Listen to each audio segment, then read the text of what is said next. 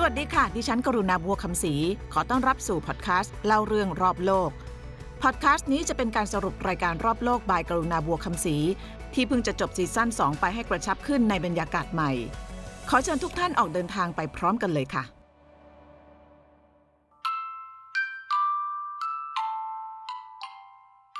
อสังหาริมทรัพย์ คือหนึ่งในธุรกิจที่ทำรายได้ดี เป็นดาวรุ่งในหลายประเทศรวมถึงที่ญี่ปุ่น แต่ที่นี่นอกเหนือจากบ้านอพาร์ตเมนต์คอนโดหลายแบบหลายราคาที่ทำรายได้ให้กับบริษัทหรือนายหน้าแล้ว อสังหาริมทรัพย์อีกประเภทที่อาจเป็นอนาคตได้ คือการขายหรือให้เช่า事故物件หรือบ้านผีสิง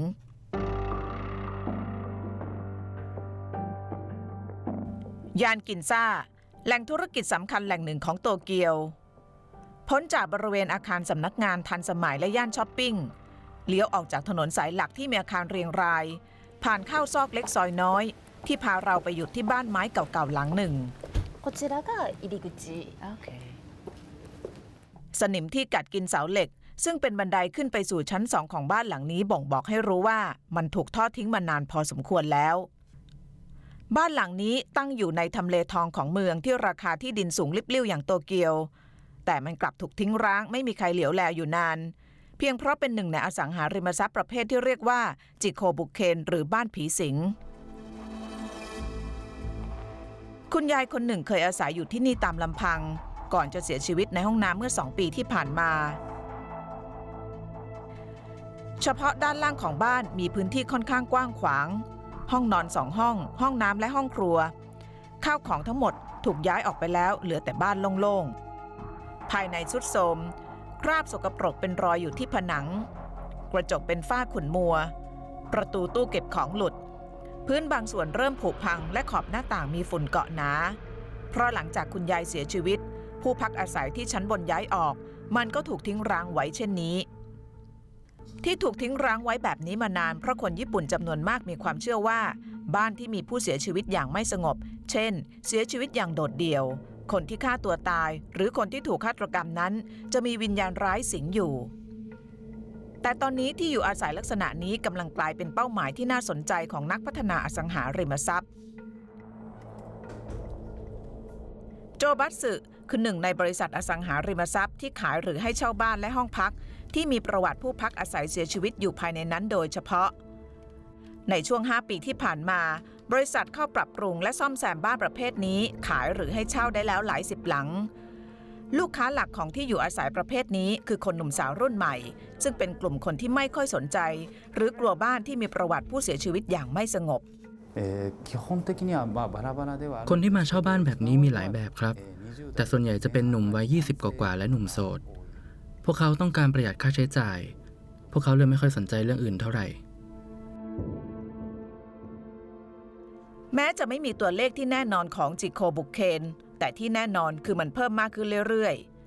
ๆ ตามกฎหมายแล้วห้องหรือบ้านที่มีคนเสียชีวิต ผู้ให้เช่าต้องแจ้งข้อมูลในเรื่องการเป็นจิโจบุกเคนให้กับผู้เช่า เพื่อประกอบการตัดสินใจด้วย คนญี่ปุ่นไม่คุ้นกับการอยู่บ้านมือสอง หรือบ้านที่มีคนตาย เพราะเชื่อว่ามีวิญญาณสิงอยู่จิโคบุกเคนเป็นเหมือนบ้านมีตำหนิ จึงขายไม่ได้ราคา แต่การทิ้งไว้เฉยๆ ก็เท่ากับเป็นการสูญเปล่าทางทรัพยากร โดยเฉพาะอย่างยิ่งหากอยู่ในทำเลดี การจะให้คนซื้อหรือเช่าต่อจึงต้องสร้างแรงจูงใจเรื่องราคาราคาไม่ได้ถูกลงครึ่งหนึ่งเลยหรอกค่ะ ถ้าเป็นตึกสร้างใหม่เรายังขายราคาเต็มอยู่ แต่ถ้าเป็นตึกที่ต้องรีโนเวทเพราะมีคนเสียชีวิต ราคาก็จะลดลงเหลือ 70-80%ค่ะ บ้านประวัติไม่ดีจะราคาถูกกว่าบ้านทั่วไปในทำเลเดียวกัน บางครั้งถูกกว่าร้อยละ20 หรือ 30 คนที่เป็นลูกค้าของบ้านลักษณะนี้คือคนหนุ่มสาวในวัยเริ่มทำงานที่ยังมีรายได้ไม่มาก และอยู่ในโลกสมัยใหม่ ที่ความเชื่อแบบเดิมๆมีอิทธิพลน้อยลง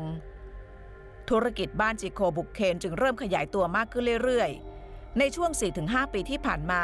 บางบริษัทขายหรือให้เช่าได้หลายร้อยหลังแล้วที่จริงก็ไม่แน่ใจครับ ผมถกเถียงกับทีมในเรื่องนี้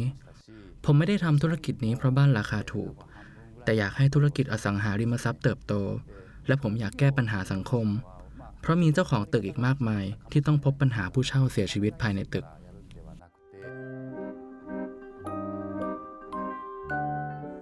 การอยู่โดยลำพังเป็นส่วนผสมของวัฒนธรรมอันเป็นเอกลักษณ์ของญี่ปุ่น ตลอดจนปัจจัยด้านสังคมและโครงสร้างประชากรที่เปลี่ยนแปลงไป ในอดีตภาระการดูแลผู้สูงวัยเป็นของครอบครัว แต่ปัจจุบันคนแต่งงานช้าลงไม่มีลูกและอยู่เป็นโสดมากขึ้น ขนาดของครอบครัวเล็กลง ครัวเรือนที่มีสมาชิกเพียงคนเดียวมีเพิ่มมากขึ้น วัฒนธรรมญี่ปุ่นที่ไม่นิยมขอความช่วยเหลือหรือพึ่งพาคนอื่น แม้แต่ในเรื่องเล็กน้อย ในแง่หนึ่งเป็นการไม่รบกวนหรือเป็นภาระให้ใคร แต่อีกแง่ทำให้ขาดการมีปฏิสัมพันธ์กับคนอื่น เท่ากับเป็นการโดดเดี่ยวตัวเอง เมื่ออยู่คนเดียวโอกาสที่จะเกิดความว้าเหว่ก็มีสูงตาม เสี่ยงต่อการล้มป่วยกะทันหันและตายคนเดียวอพาร์ตเมนต์หลังนี้มีทั้งหมด 10 ห้อง ทางเดินแคบๆ หน้าห้อง มีมิเตอร์วัดน้ำประปา ไฟฟ้าและแก๊สซูซูกิเจ้าของอพาร์ตเมนต์แห่งนี้รับรู้ถึงภาวะการอยู่และตายตามลำพังที่มากขึ้นเรื่อยๆ เท่าที่จะสามารถทำได้คือการแวะเวียนมาสำรวจตรวจตราห้องพักและผู้เช่าอย่างสม่ำเสมอ 佐々木さん鈴木です失礼しますคุณซาสกิครับ สวัสดีครับ ผมซูซูกิเองครับ ขอโทษที่มารบกวนนะครับ พอดีผมผ่านมาเลยแวะมาเยี่ยม ไม่ทราบว่ามีปัญหาอะไรไหมครับ ทุกอย่างเรียบร้อยดีใช่ไหม ไว้ผมจะมาหาใหม่นะครับ ขอบคุณครับ寄らせていただきますんで、は、 หลายแห่งที่มีผู้เช่าห้องเป็นผู้สูงวัยคนเดียว ซูซูกิจะใช้วิธีการดูการเคลื่อนไหวของมิเตอร์น้ำหรือไฟ หรือไม่ก็นำเครื่องดื่ม เช่น นมมาแขวนไว้ที่หน้าห้อง หากไร้การเคลื่อนไหวหลายวันจนผิดสังเกตก็อาจเป็นไปได้ว่า คนในห้องเสียชีวิตไปแล้ว あのこういった水道ガスのいうインフララインをまあ เจ้าของบ้านคนอื่นเช็คผู้อาศัยจากระบบน้ำและไฟฟ้าครับ えーそれを เพื่อดูว่ามีอะไรผิดปกติหรือเปล่า ส่วนผมอาศัยอยู่ใกล้ๆ เลยเดินทางมาเช็คลูกบ้านได้ครับ ผมมีผู้เช่าแค่ 20-30 รายด้วย เลยไม่จำเป็นต้องเช็คระบบน้ำไฟ แต่ว่าถ้าในอนาคตผมมีผู้เช่าเพิ่ม อาจต้องใช้วิธีนั้นด้วยครับ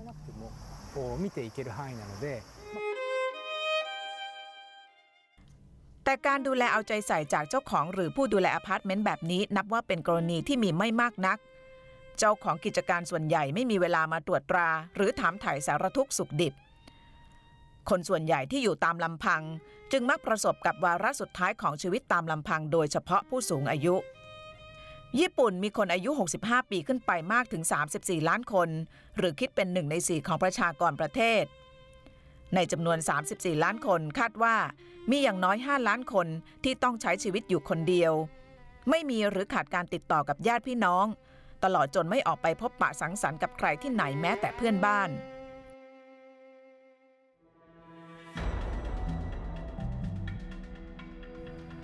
ราบเลือดสีคล้ำกระจายอยู่ทั่วพื้นครัว ซองบะหมี่สำเร็จรูปกล่องและกระป๋องอาหาร ร่องรอยบ่งบอกว่าเจ้าของบ้านเสียชีวิตไปนานหลายวันแล้วกว่าจะมีคนมาพบศพ เลือดแห้งกรังที่โถชักโครก อ่างอาบน้ำหรือโต๊ะอาหาร บ่งบอกถึงวาระสุดท้ายของแต่ละคนที่ล้วนแล้วแต่ใช้ชีวิตและเสียชีวิตไปอย่างไร้การดูแล แบบจำลองย่อส่วนแสดงให้เห็นถึงสภาพของบ้านเรือน หรือห้องพักที่เรียกว่าจิโคบุกเคนหรือบ้านผีสิง ดูเหมือนจริงจนหน้าขนลุก มิยูสาวน้อยท่าทางกระฉับกระเฉงคนนี้เป็นคนทำแบบจำลองพวกนี้ขึ้นมา เธอเป็นหนึ่งในทีมงานของบริษัทรับทำความสะอาดบ้านจิโคบุกเคน หรือบ้านที่มีผู้เสียชีวิตอย่างไม่สงบ เช่น ถูกฆาตกรรมฆ่าตัวตาย หรือเสียชีวิตโดยไม่มีใครรับรู้ そうですね ฉันอยากให้ผู้คนรับรู้ถึงปัญหาค่ะ เพราะทุกวันนี้มีข่าวคนเสียชีวิตโดยลำพังมากขึ้นเรื่อยๆ คนส่วนใหญ่รู้ว่ามันเกิดขึ้น แต่ยังคงคิดว่าไกลจากตัวเอง พวกเขาคิดว่าคงไม่เกิดขึ้นกับคนใกล้ตัว แต่มันไม่จริง ฉันเลยสร้างแบบจำลองพวกนี้ขึ้นค่ะหน้าที่ของมิยูเริ่มขึ้นเมื่อเจ้าหน้าที่เคลื่อนย้ายร่างผู้เสียชีวิตออกไป เธอและทีมงานจะเข้าไปเก็บกวาดข้าวของใช้ส่วนตัว บางทีมีกล่องอาหาร เศษอาหารเน่าบูด รวมไปถึงเศษผม เศษเนื้อหรือคราบเลือด และของเหลวจากร่างผู้เสียชีวิต จากนั้นก็ทำความสะอาด ฉีดน้ำยาฆ่าเชื้อที่ต้องใช้เครื่องมือและมีขั้นตอนที่อาศัยความชำนาญ ยิ่งพบศพช้าเท่าไหร่ การทำความสะอาดก็ยิ่งยากตามไปด้วย ร่องรอยและกลิ่นจากซากศพจะฝังแน่นที่พื้นหรือผนัง แม้จะทำงานนี้มาหลายปีแล้ว แต่ไม่อยู่ยังต้องสะเทือนใจทุกครั้ง สภาพของแต่ละแห่งนั้นแสดงถึงความโดดเดี่ยวเปลี่ยวเหงาในระหว่างมีชีวิตอยู่ และจากไปอย่างไร้คนเหลียวแล แบบจำลองที่เธอทำขึ้น เพื่อสะท้อนความสะเทือนใจกับสิ่งที่เห็นรายนี้เสียชีวิตลำพังค่ะ ไม่มีใครรู้ว่าเขาตายตรงจุดไหนของบ้าน มีบริเวณที่เต็มไปด้วยเลือดและน้ำเหลือง ฉันเลยคิดว่าน่าจะเป็นจุดนี้ที่เขาเสียชีวิต ห้องนั่งเล่นแบบญี่ปุ่นดั้งเดิมที่ปูด้วยเสื่อตาตามิ และวางโต๊ะตัวเตี้ย พร้อมเบาะรองนั่งอยู่กลางห้อง ชุดยูคาตะเปื้อนเลือดกองอยู่บนเบาะ บนโต๊ะยังมีอาหารมื้อสุดท้ายที่ยังกินไม่หมด แต่เจ้าของบ้านเสียชีวิตไปก่อน ในห้องเช่าเล็กๆ ที่เรียบง่าย เชือกเส้นหนึ่งห้อยลงมาจากบันไดที่ขึ้นไปชั้นลอย ปลายเชือกและบนพรมสีฟ้าใต้บันไดมีเลือดกองใหญ่ เจ้าของห้องนี้เป็นเด็กหนุ่มที่จบชีวิตตัวเองด้วยการผูกคอตาย ผนังห้องสีขาวมีอักษรเขียนว่า ผมขอโทษ ระบุถึงความว้าเหวเดียวดายอย่างถึงที่สุด และโทษว่าเป็นความผิดของตัวเองก่อนจากโลกนี้ไป ไม่เฉพาะคนชรา โคโดคุชิยังเกิดได้กับคนหนุ่มสาวที่สภาวะจิตใจเปราะบางถึงที่สุด จนไม่มีสิ่งใดเหนี่ยวรั้งไว้ได้อีกแล้ว แบบจำลองบางอัน สะท้อนได้ไปไกลและลึกกว่าความเปราะบางของปัจเจกบุคคล นั่นคือความเปราะบางของสังคม การเพิ่มจำนวนขึ้นของจิโคบุเคน คือภาพสะท้อนความเป็นไปของสังคมญี่ปุ่น นั่นก็คือประชากรที่ลดลงเรื่อยๆ โคโดคุชิ หรือปรากฏการตายอย่างโดดเดี่ยวกำลังแพร่ระบาดในญี่ปุ่นประเมินว่ามีผู้เสียชีวิตโดยลำพังลักษณะนี้ประมาณปีละ 30,000 คน แต่ตัวเลขที่แท้จริงอาจจะสูงกว่านี้ถึง 2-3 เท่า และโดยส่วนใหญ่แล้วจะเป็นผู้สูงวัย การตายคนเดียวไม่ใช่เรื่องแปลก ถึงที่สุดแล้วอาจไม่ใช่เรื่องเศร้า แต่การตายโดยไม่มีใครสักคนรับรู้เป็นหลายวันหลายเดือนหรือเป็นปีนั้น เป็นภาพสะท้อนถึงความเป็นไปที่น่าตระหนกในสังคมได้